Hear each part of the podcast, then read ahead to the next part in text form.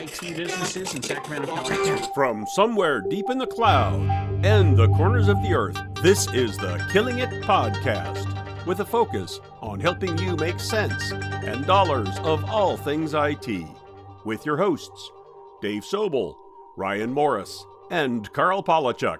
Welcome, everybody, to episode 184 of the Killing It Killing It podcast. Boy, you guys are right on that time. Wow. I don't have to edit that at all. Polished professionals. Well, I'm going to kick us off, gents. What will be nostalgic in 50 years? that is an interesting question because, you know, uh, bell bottoms come like in 20 year intervals and, you know. All right, I'll kick us off then. Driving will be nostalgic. Ooh. The same way that riding a horse is a nostalgic throwback era kind of thing, driving in 50 years will be that thing. You'll do it at race courses, you will do it as a fun thing. You will not do it uh, in 50 years, you won't do it on the road. See, I tend to agree with you on the timeline and the the topic. It's a uh, it, that it stabs me in the in the soul because I enjoy driving. I don't just drive for function. I drive for fun, and I enjoy going fast. That's a that's a thing in the world. But I agree with you. It's going to happen.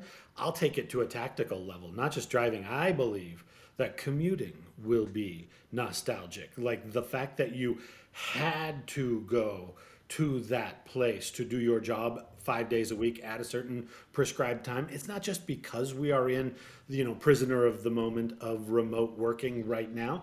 I actually think that the evolution of technology and one day when holograms are real, I I think that we will get to a point where we you will do almost everything you need to do wherever you want to do it and you will look back on those days of do you remember waiting in line to have an angry guy yell at you that you didn't order your cheesesteak sandwich fast enough well, along the same lines, for me, I would say the cell phone, actually, phones in general. That they they almost play no role today except my local digital computer. Like I don't know about you guys, I don't use my cell phone to make phone calls. Uh, I, I I use it to buy things and to uh, you know text people and whatever. But it's a, it's a big clunky thing that it will be replaced by something so ubiquitous that uh, we will just have you know ambient computing and we will we will communicate that way so are you going google glass or the implanted I. I would I would easily say it's something that I can't perceive now because it hasn't been invented. But when it's time for it to be invented, it will be so obvious that it'll be just the the next thing. Oh, I'll I'll throw it out what it is, Ryan. It's it's the Star Trek computer. If you think about the way that the that they interact with communications and call one another, it's ambient computing, right? It's the they speak out to the world, the world calls back, and they're able to do it in a way, you know, they're able to make a voice call without a device besides the the com badge, but the com badge was really just an interface to the computer, essentially. So it's the extreme version of that. That's a voice. The the com badge is because we can't conceive of there not being a device. right. Right, right, and or there's some way, but but you could you could even see an abstraction where the computer is aware of your location, knows who you are, can recognize your voice, and can just do all the calling. But but but that's the version. Might require a chip in the neck, but I'm cool with that. I've said that before. Not a pain in the neck, right. a chip in the neck. Again, back to back to themes, right? Dave on the voice as the OS or as the UI, uh, voice as the UI, and Karl on the implanted chips, and me going back and saying, just rewatch Minority Report. They I'm gonna get that voice thing right eventually. 50 years. 50 years. 50 years, I'll be right about. that. But if my cat can have a chip, I can have a chip. I, that's all I'm saying. Well, do you know about Nodeware? Nodeware is an in demand and real time cybersecurity solution that helps businesses reduce their risk of ransomware or other cyber attacks, all with breakthrough simplicity and affordability. With truly continuous vulnerability scanning, even during normal business hours, you'll get real time alerts of network access and newfound risks, with easy and insightful reports to take action on and report to your customers. Want to learn more? Visit nodeware.com slash partners to find out more. So, our first topic today is really interesting because it combines a lot of different technologies and the questions we love about complexity and uh, you know, ethics. Uh, so starts out, this guy. I'll just try to summarize this as quickly as possible. This guy takes images from EarthCam, which is a company that puts up, you know, cameras so you can see what's going on at uh, Temple Bar in Dublin, or you can see what's going on in in uh, Times Square. Great. He takes those images and he notices people taking like half an hour to take a selfie, and then he says, "Hmm, I bet you those people are posting to Instagram." So then he gets open source uh, facial recognition software and scours through Instagram and finds these people and shows side by side the the video of them getting ready and trying to take this picture and then the final product that actually showed up on Instagram. He claims that it's art. He's of course being sued by EarthCam because uh, they own the copyright to the video that he's using. Um, he's violating GDPR uh, left and right. And of course, he didn't ask permission from anybody, including the people on Instagram. So, is this the future of art? Is this the future of privacy? Um, it's so easy. And I would just add as a bonus topic um, if you think that the government can't do this, you are an idiot. What a hobby! Like I, like I just like like like you know like I'll put it in the art category because that makes it sound like more of a job. But wow, what a hobby! so for me, I actually will say I bet this holds up as art, as some kind of derivative work. Now I know this is like we're, if we're throwing out GDPR and such like that, then we're we're dealing with European law, which I'm not nearly as versed on.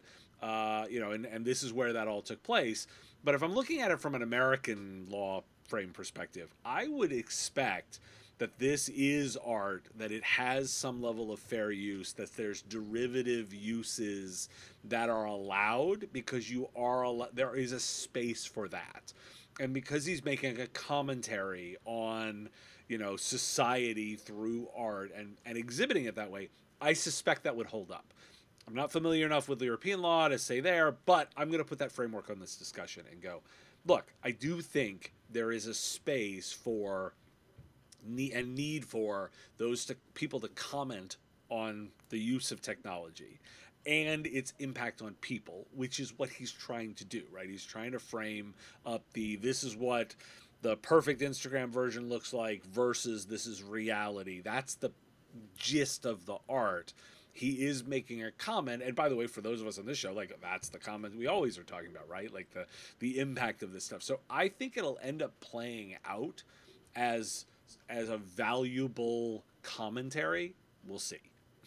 See, I think there is there there are layers of evolution here that are being caused by a use case no one actually anticipated, which is usually how we make progress with technology, especially the legal framework around technology. I believe there's a social evolution that's happening in the spirit of privacy or the lack thereof, and you realizing when you go outside, it is perfectly reasonable that you are under surveillance and you either are okay with that or you don't go outside, right? Like that is something we are grappling with at a social level. I think that there is a, an artistic commentary. I think that there's, uh, like you say, Dave, in fair use statutes, there is a there's a groundwork where you can justify what you're using. And it's like being a music critic or a film critic. I don't need a copyright approval to show X number of seconds of your stuff. But I'm particularly emotionally attached to the individual evolution that's happening here, particularly uh, to put a fine point on it, knock it off with standing in front of famous things for 30 minutes to get the perfect picture. As a human who just was very recently in the room at the Louvre where the Mona Lisa is, there was a particular individual that was standing in front at you know if you've seen the pictures of it or been there recently they have ropes and cordons and trying to control the crowd so that everybody can get up close and see and take a picture of the Mona Lisa. And this individual I swear to god was there for 15 minutes taking this po- oh my hair it wasn't right oh my hair I, I gotta say staging the perfect Instagram selfie I think that's a rot on our society.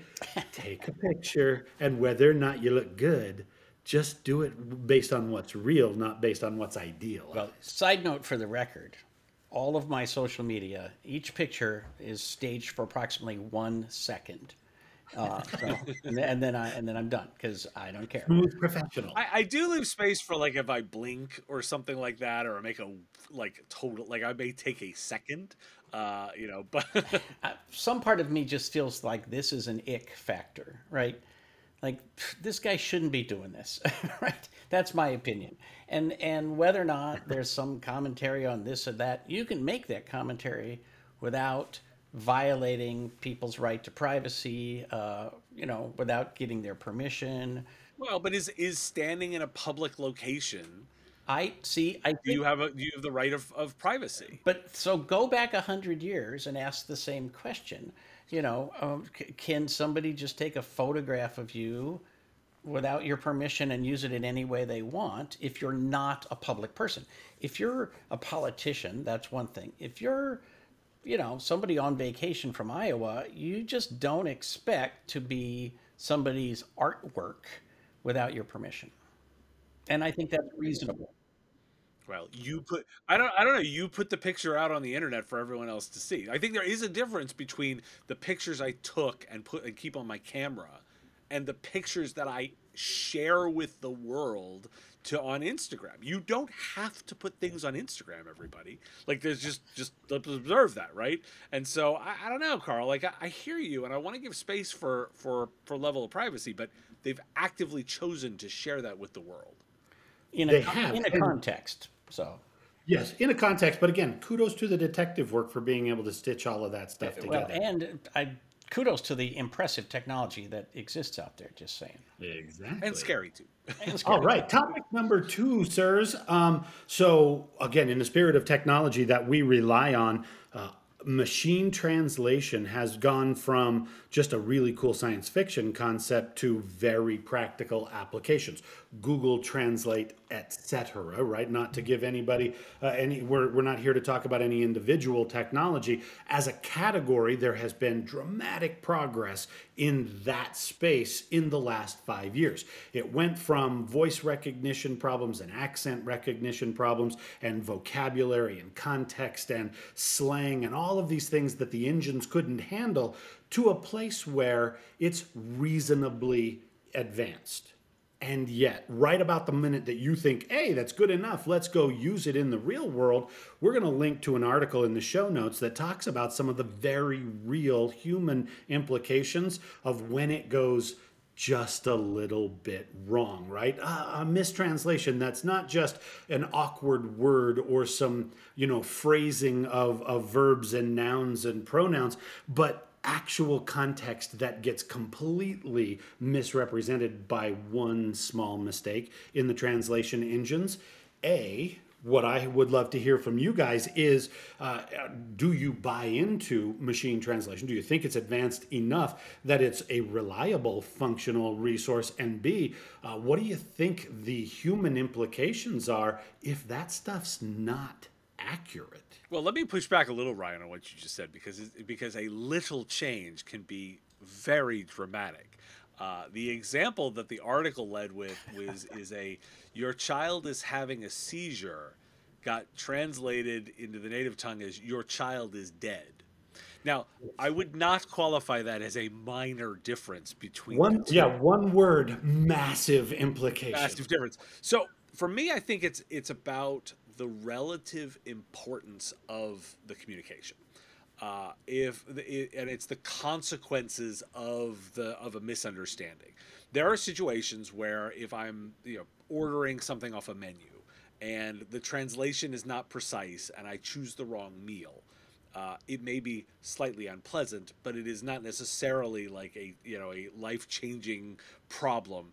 Uh, although uh, let's give space for if there's allergies and you, now you're concerned about it for that reason, now it ratchets it up.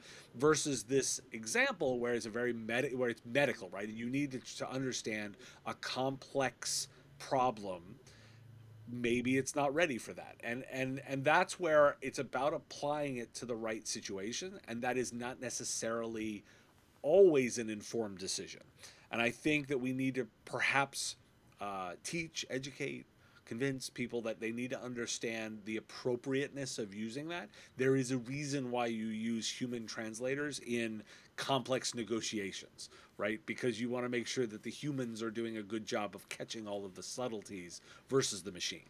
Well, and I will say that even with the humans, uh, so I had one of my books translated into German, and it was a very long, complicated process because I don't speak enough German to be useful. So I had to hire somebody to manage the project, and then I had to manage somebody to do the translation, and somebody to do the correcting, and somebody to be the editor, right? A, it was ridiculously expensive, but B, when it was done, one of my friends from Germany said that he had bought it and read it and told me that it had lost all of the flair and all of the flavor and everything that was Karl about this book. And he said, if this was the first of your books that I ever read, I would never read another one of your books. So, and that's with a lot of money and a lot of effort and a lot of human beings involved. The thing about translations is the more technical they are, the more accurate they can be right? If you're talking about moving something a quarter of an inch, translate that into centimeters, whatever, uh, standardized units, you're probably going to have pretty good luck. The other example that sticks out to me in this article is the mistranslated Chinese to Korean uh, that resulted in an insult, that resulted in a fight, that resulted in a death, right? So this is not, you know, unimportant. This is serious stuff.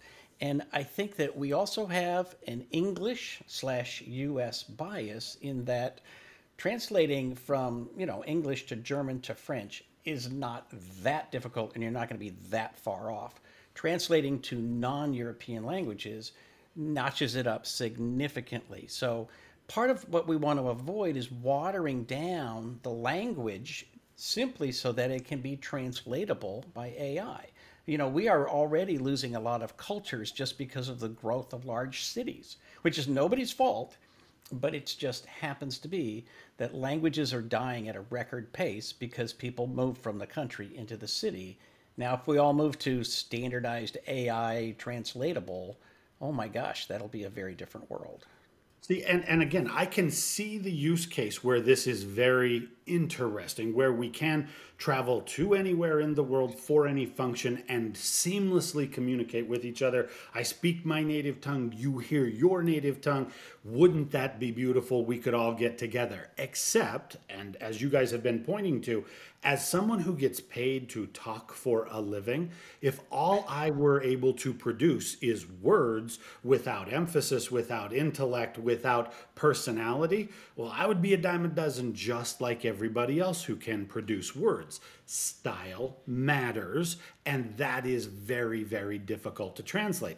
Not only that, but meaning and context is kind of the point of language to get people to understand not just the words that I am saying out of my mouth, but the way I want you to feel about the message that I am delivering. And believe it or not, there's actually a score for this, as it, it outlines in the article here that that in the year 2021 record high accuracy in machine translations where a sampling of communications were able to retain the meaning and context 82.5% of the time. Now, congratulations on improving your scores. Like, I would like to give you a gold star for doing better, but that's a lot of mistranslation in the world, right?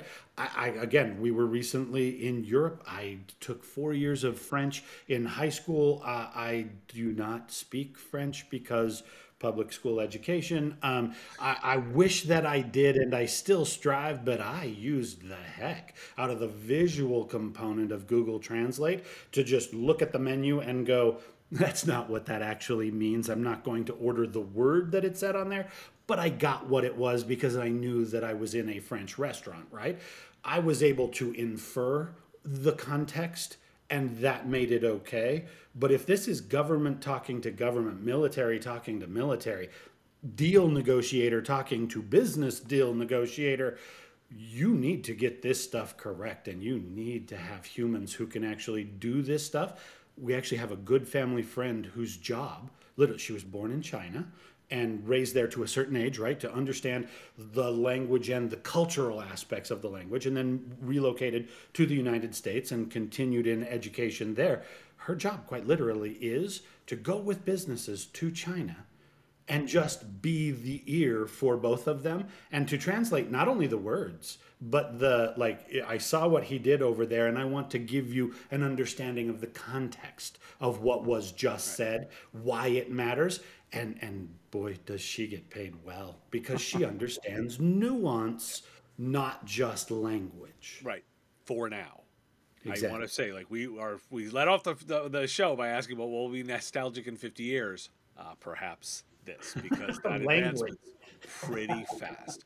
But I'm going to move us on, and I'm going to have a little bit of fun. And I'm the resident uh, complete Star Wars geek. So I thought you were going to say you're the resident fun guy. Uh, no, resident Star Wars geek. Uh, so, James Earl Jones has has officially stepped back from his role as Darth Vader uh, at age 91. So, uh, well, well done, sir. Well done.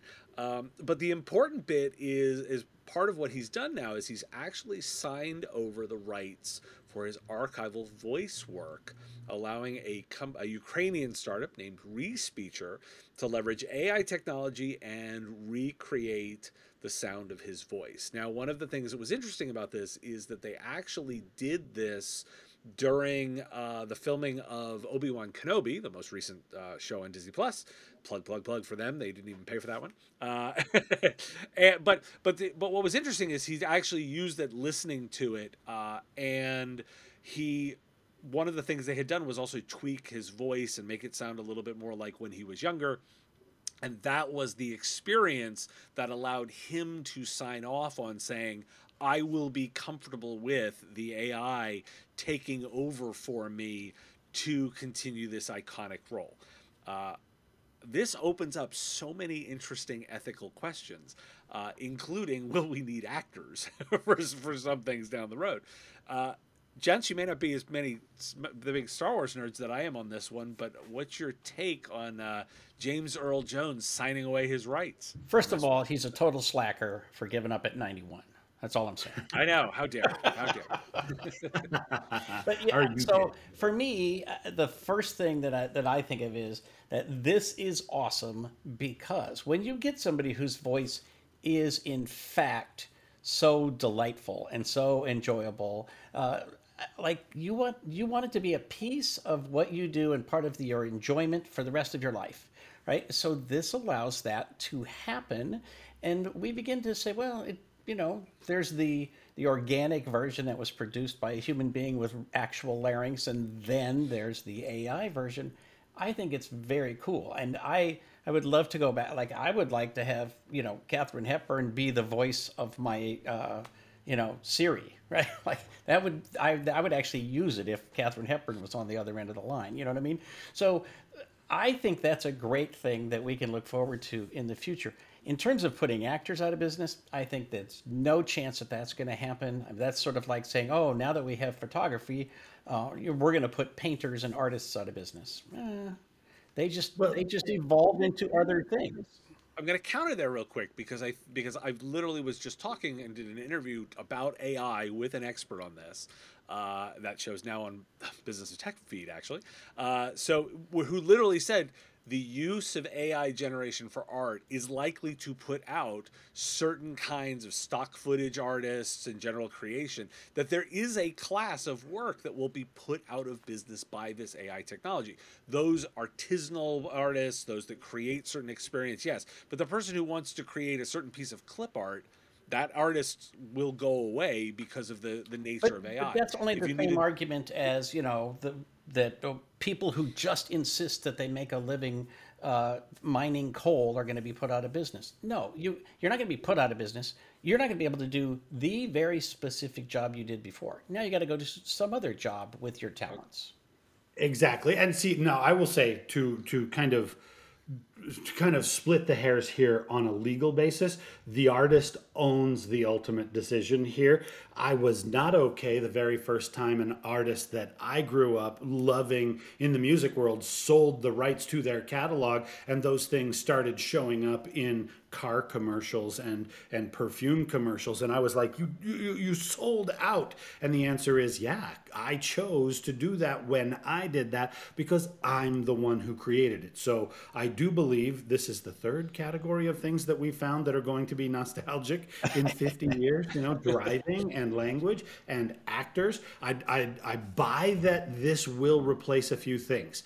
I believe that this will require a new layer of artistic application because just because you can make the same sounds that he made does not mean that you have the same kind of presence or the same kind of intonation or the, the cadence that he used, which was the essence of his character because you couldn't see his face. You saw that image, and it could have been anyone or no one behind that mask, but his voice was the character that doesn't mean that just because you can replicate his sounds that you know how to be the character that he would have been and the way he interpreted things case in point the abomination of the AI or CGI uh, representations of Princess Leia in the Star Wars movie after she had passed away.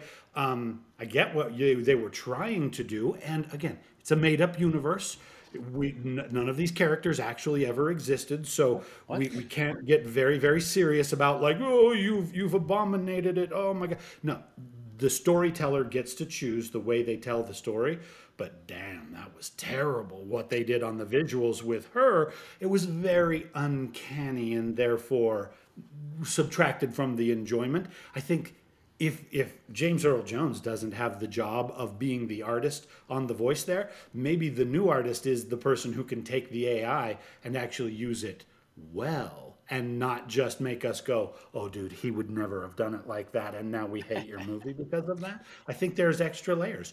Old jobs go away, new jobs are created. Uh, that is the power of a writer. Now, I, I want to, I do want to highlight out the one piece that I thought was unique about this was was that he made the choice Right uh, and manage the rights. And I, I am I'm encouraged by the fact that we're seeing artists have some control over their like their likeness, their sound, their method, and are and are managing that themselves versus it being done without some level of consent. I am uncomfortable with the recreations that are done from historical figures without permission that that attempt to fake it versus this usage, which is a little bit more done. Now, uh, by the way, we've talked a little less about making this stuff relevant to our, our listeners today. I want to point out the advice and guidance on intellectual property and data governance is the area that I think is of, of note. The reason these are interesting to talk about is the examples and the, the nuance of managing data and control and rights that's where customers need guidance and it's why it's worth exploring these topics because i think that space is going to continue to be more and more valuable Absolutely. And those sources will come as our very first topic today.